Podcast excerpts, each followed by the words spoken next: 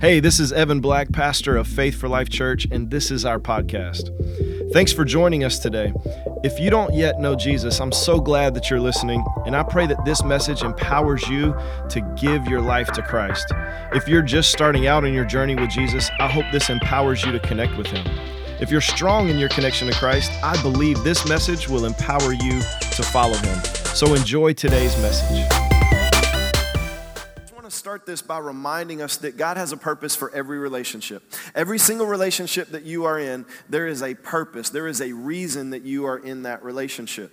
Some relationships have a specific reason, and that is the only, the only reason, the only thing that you are in that relationship for. There are other relationships that are for a season, and in that season, there will be purposes, there will be reasons within that season. And there are some relationships that you are to be in for a lifetime. And, and in those relationships, there's not just one reason. Often there's many reasons that you would be in that relationship. But we have to make sure that we recognize that, that not all relationships are for a lifetime.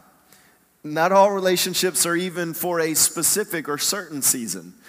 Um, but, but every relationship has a specific purpose. It has a, a, a, a, reason that you are in there. And relationships are vitally important to God. I mean, th- this is extremely important to God. All the way back to Adam, when he looks at Adam and he says, It's not good for man to be alone. We see that even Jesus had friends. Um, the disciples were his friends. John says, Hey, I'm Jesus' best friend. Now, whether he actually was or not, that's a whole different theological conversation. But according to John, he was Jesus' best friend. We know Lazarus was Jesus' friend.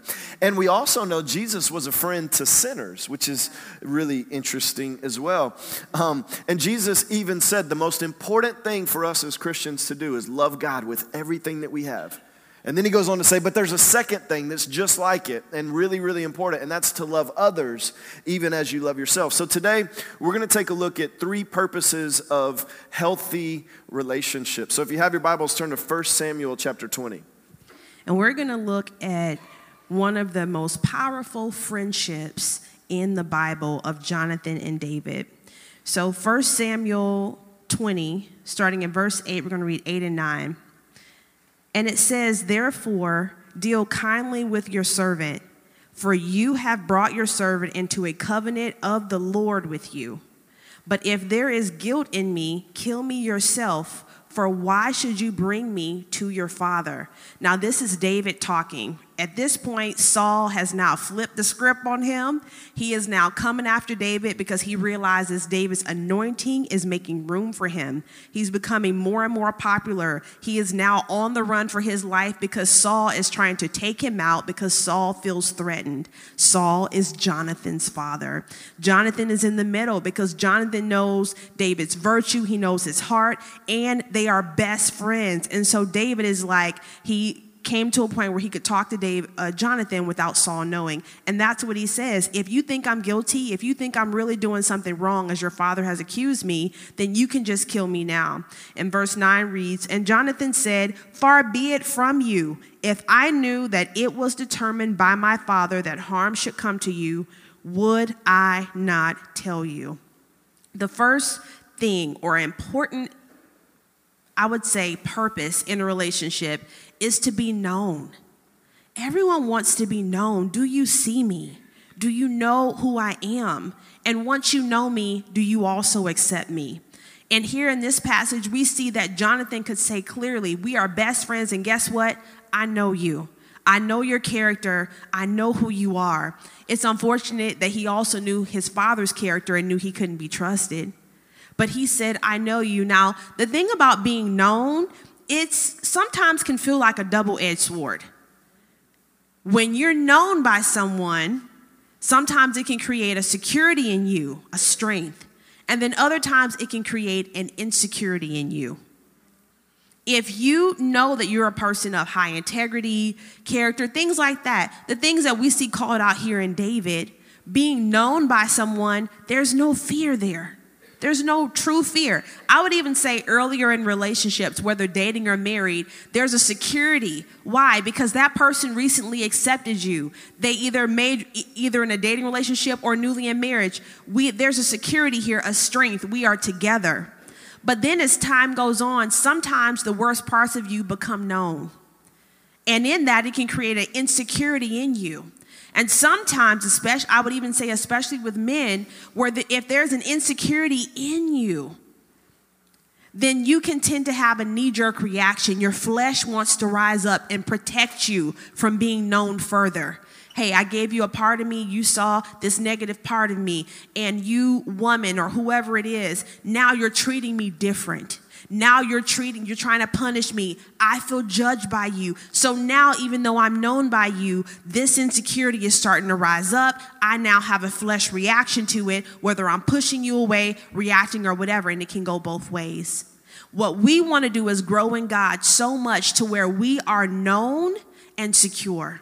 Our flesh is not running the show, so we don't have to have these negative reactions and interactions with each other. We can be known and it can be a positive thing. Let's go to Ecclesiastes 4. Ecclesiastes 4, verse 9. And here's the power of being known and loyal. It says, Two are better than one because they have a good reward for their toil. See, God even acknowledges there's work in everything. There's not going to be a relationship ever created that you don't have to put effort and work into. And then verse 10 it says, For if they fall, meaning the friends, one will lift up his fellow. There's purpose, as Pastor Evan mentioned.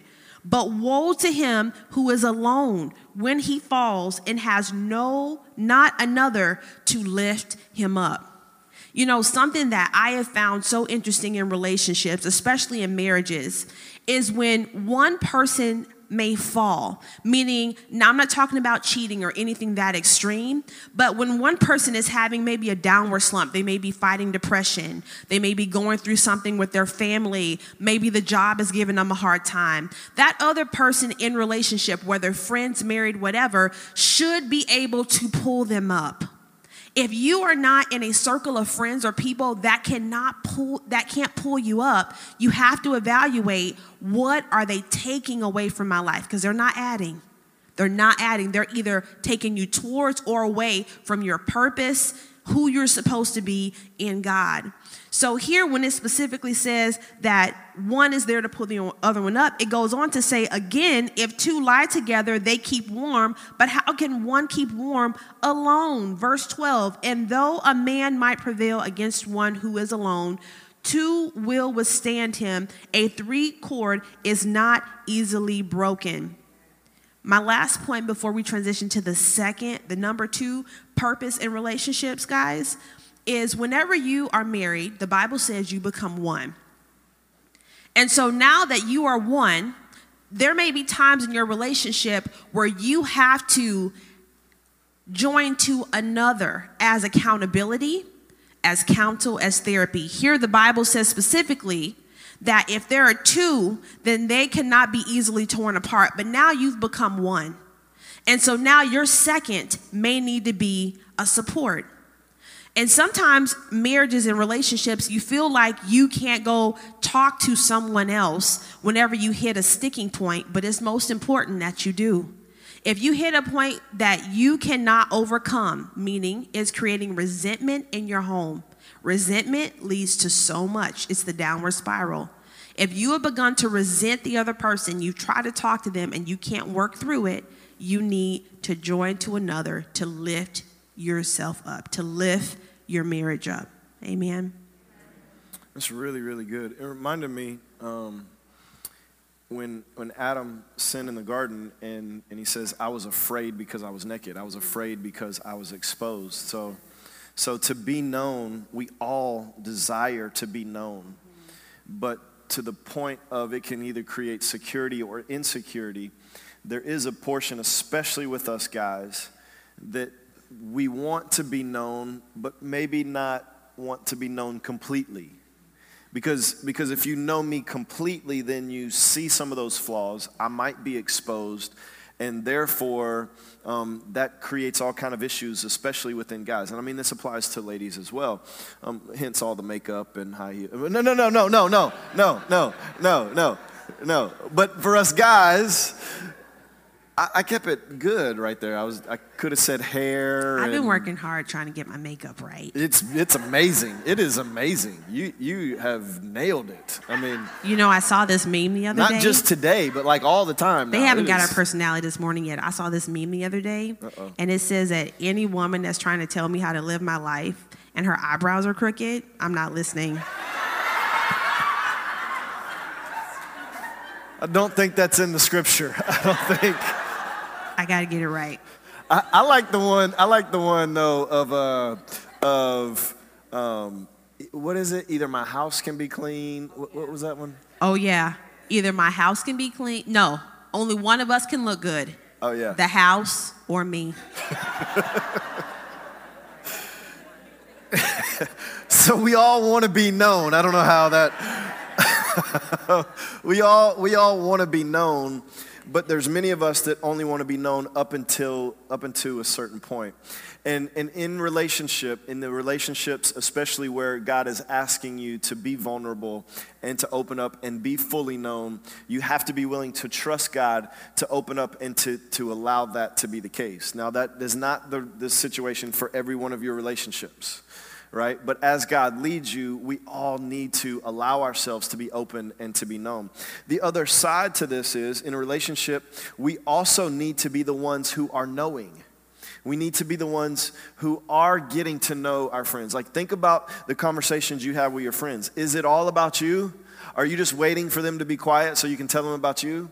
Are, are you just are you are you really genuinely concerned and interested in them? Are you asking them questions? Are you finding out things about them? Are you learning about them? Are you knowing? But you're them? not being nosy, That- you're being you- present. All right. Yeah, I don't know. I could come across nosy because I get really interested, and I, I don't mean to be nosy, but like I want to know, like how how did this happen? Where did you? And and, and yeah, I, some of that is probably personality because because I would love those conversations. Just tell me your whole life story. I would I would love to hear all of it. And Pastor Priscilla's like, High level. Let's high level details. yeah, And as the Lord leads, I'll pry. And, and as you are knowing and as you are being known, one of the things that's really important that you see in Jonathan speaking to David here is that he doesn't judge him.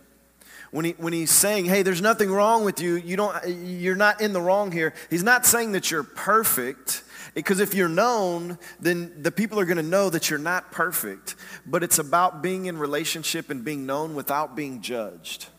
And that also goes the other way of you being in relationship with people and being and knowing them without judging them. See, if you can only be in relationship with someone to the point where you find out things that you don't like and therefore you're no longer friends with them, then that's a problem, not with them, but with you. One of the things when we were dating that I was that I would look for is could she keep a female friend? Because whatever This- it is, That that was a bomb drop right there. If your girlfriend, spouse, whoever don't have any same-sex friends, I mean like or can't can't keep them. can't keep a female relationship, you know what's gonna happen? Y'all gonna get married. And then you're gonna be like, man, we need to hang out with some other people, you know, since you don't want me to have all these female chicks that's my friends too while we married. Amen. Ain't nothing We- good from that. Ain't nothing good gonna come from that. I'm just letting you know. So we need to hang out with other couples. But guess what? She she got an integrity problem. She catty. She can't have you. So that means y'all never gonna click with no couple ever unless there is change, which leaves you isolated in the house. And then the other part of that too is if she is getting to the point where once she gets to know somebody enough that she becomes judgmental to them and they can't keep their relationship, then guess what's going to happen to you? At some point, she's going to know you at that level, and I'm not saying that she will judge you, but but she's she'll struggle with it, and it'll be an issue. That's why when you're single, there is purpose in everything God is trying to mold in you. Everything, even coworker relationships, there is purpose to everything He's trying to work out and work through you. So, Jonathan and David had this friendship. They had this connection where they knew each other, but they weren't judgmental to each other. Go down to verse 17 in 1 Samuel chapter 20. It says, And Jonathan made David, David swear again by his love for him, for he loved him as he loved his own soul. The second purpose of healthy relationships is to be loved.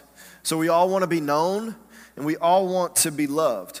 J- Jonathan and David, they loved each other as, as friends but in this, when you read through this chapter and really through the next several chapters, you see uh, David is on the run from Saul, and Jonathan is there for him. He is his friend. He's not only knowing him without judgment, but he's he's loving him in a in a in a friendly way. Um, Jonathan here, he was risking everything for his friend. And David, he was putting all his trust in Jonathan to be able to have these interactions and these connections and being able to share these things with each other. And we all have this need to be known, to be loved, and to not be judged. And when you think about at the end of 1 Corinthians chapter 13, when Paul's writing this letter and he's, and he's describing love and he's telling you all this stuff about love, and at the end, he says there's faith, hope, and love. But the greatest of these is love. That, that love is so important, not just to us, but to God, that is saying that it is greater than faith and hope. That love is that important. In 1 John chapter 4, verse 7, it says, Beloved, let us love one another, for love is from God, and whoever loves has been born of God and knows God. In verse 8, anyone who does not love does not know God because God is love. The scriptures repeatedly instruct us to love one another. And, and, here we're told that love is from God because God is love. And therefore, our need for love is really about our need for God because He is love. So we cannot say that we love God and we don't love other people. And so if you say, man, I love God, I just don't get along with other people, then, then you got some growing to do. You, you got some adjustments to make. There needs to be a level of connection vertically, spiritually with God, but there also must be connection horizontally with friends, with people that are here with us today. The ultimate gift of love was Jesus being given as a sacrifice for us. There is no true love that happens without sacrifice being loved is one thing, but being able to give love is another. Now, to break that down, I what came to mind was the five love languages. So there's a book by Gary Chapman came out so long ago. It's been a top seller for at least nearly a decade now. But it talks about five different ways that every individual feels love the most. Here they are. One is receiving gifts a spontaneous gifts that may make one person feel loved.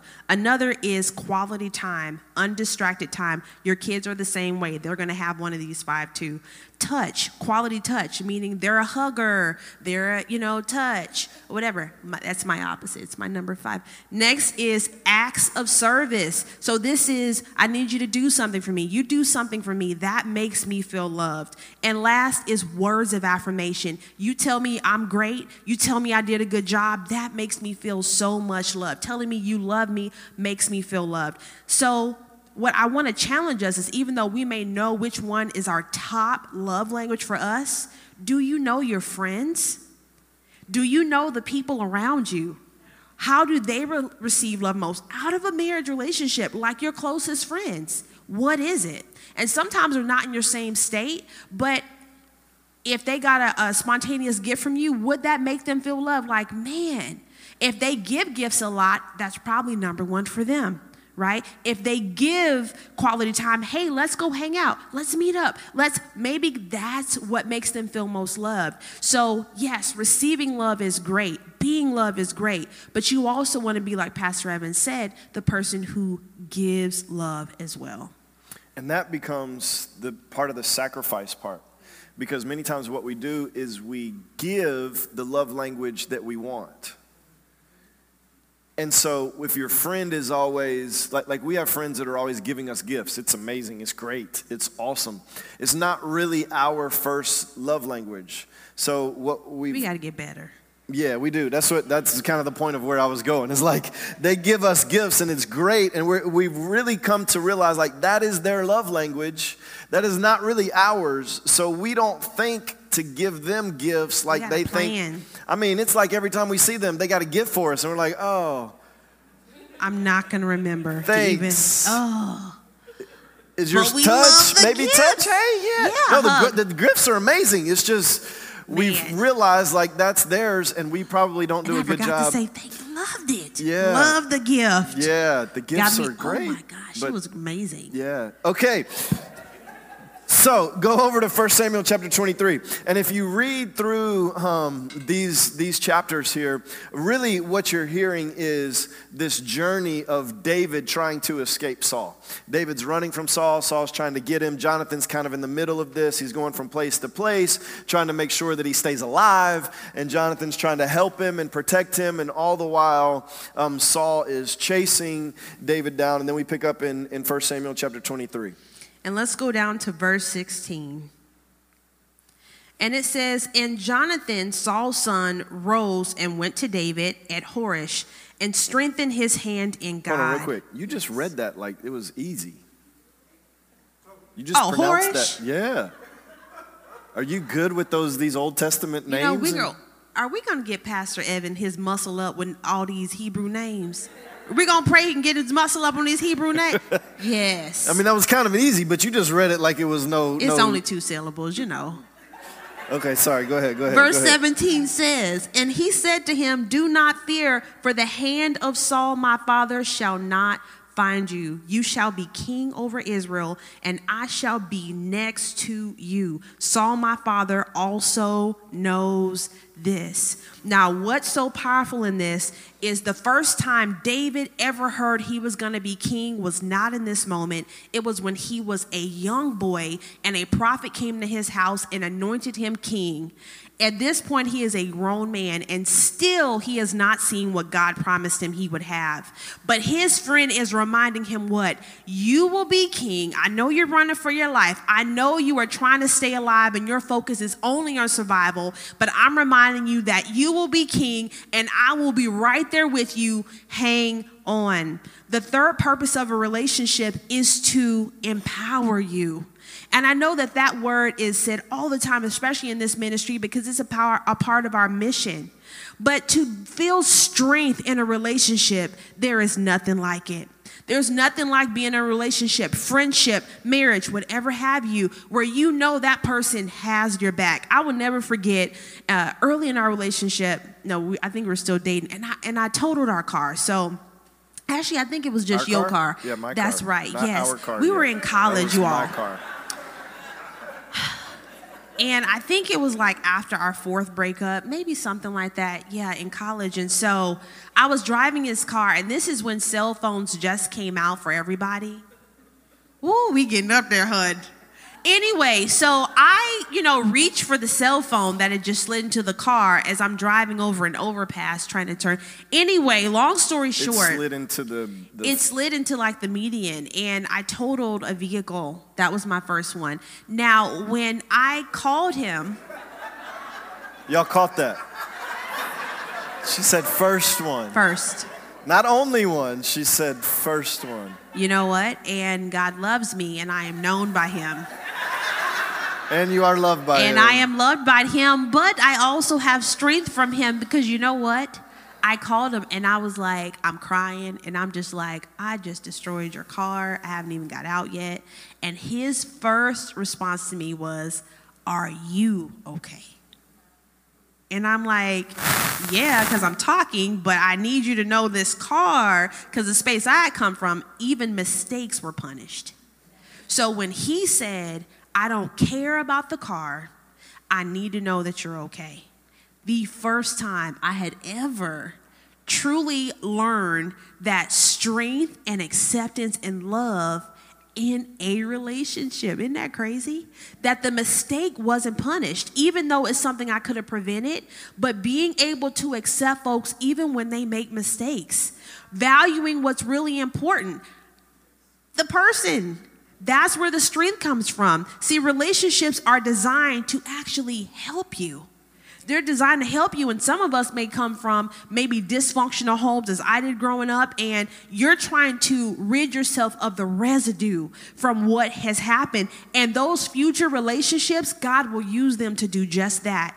But sometimes it does mean that you will get stronger in certain areas in your life, but it will come through conflict. It will come through a tragedy or a situation. And that's where you de- learn to develop the right habits and the strength you need in order to, to truly be who you need to be in God and release the trauma from what happened to you as a younger person. That's good. And, and that was genuine, but had it not been genuine, that would be what you call game.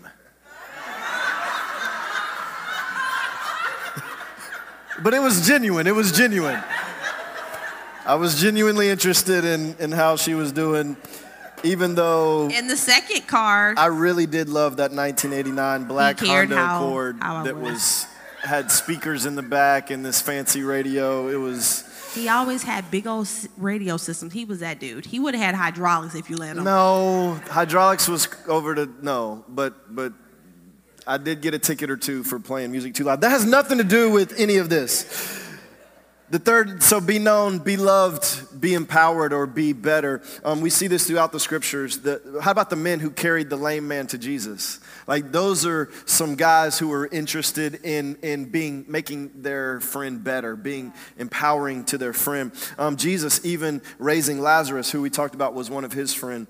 Uh, G- friends are also there to empower you to stay on track and not get off track. In James chapter 5, verse 19 and 20, it says, My brothers, if anyone among among you wanders from the truth, my brothers, if anyone among you wanders from the truth, and someone brings him back, let him know that whoever brings back a sinner from his wandering will save his soul from death and will cover a multitude of sins. Another one is in Proverbs chapter 27, verse 17. It says, iron sharpens iron, and one man sharpens another. And so, whoever you're connected with, whoever these relationships are, whoever these friends are that you have, they will sharpen you. And sharpening not only makes you better, but it makes you more dangerous. And the issue becomes is the one sharpening you making you better and more dangerous for the kingdom, or are they making you better or more dangerous? You could fill in the blank there right? And so so friendships they're important. They have a purpose. Um, friends are also there to pray for you. James 5 16 confess your sins to one another and pray for one another that you may be healed. The prayer of a righteous person has great power as it is working. And the last part of this being empowered by your friend and you empowering those that you're in friendship with is friends are there for you at all times especially in the difficult times. Proverbs 17 17, a friend loves at all times, and a brother is born for adversity. So, these relationships that you're in, these friendships especially that you're in, they have purpose, they have reasons. You should be known and you should be knowing. You should be loved and you should be loving. And you should be empowering and also being empowered. So, we want you to, to not only consider the relationships and the friendships that you're in, but we want you to step back and evaluate how good of a friend are you being? Are you knowing? Are you loving? Are you making better? Are you empowering those that you're in relationship with? Or are you the one that it's all about you? And you're only interested in getting these things as well as not just giving those things. Because if we're going to live this life, we're called to live it together. God wants us in relationship. And when we're in relationship, there are things that these relationships should do for us, but there's also things we should do for others in these relationships. Amen? Every head bowed, every eye closed in prayer. We want to make sure that. Well, if you enjoyed today's podcast, there's a couple things I'd love for you to do. Make sure to subscribe, rate, and review this podcast. You can also invest in helping us empower others to follow Jesus by texting any dollar amount to 512 520 0185. Thanks again for joining us today on the Faith for Life podcast.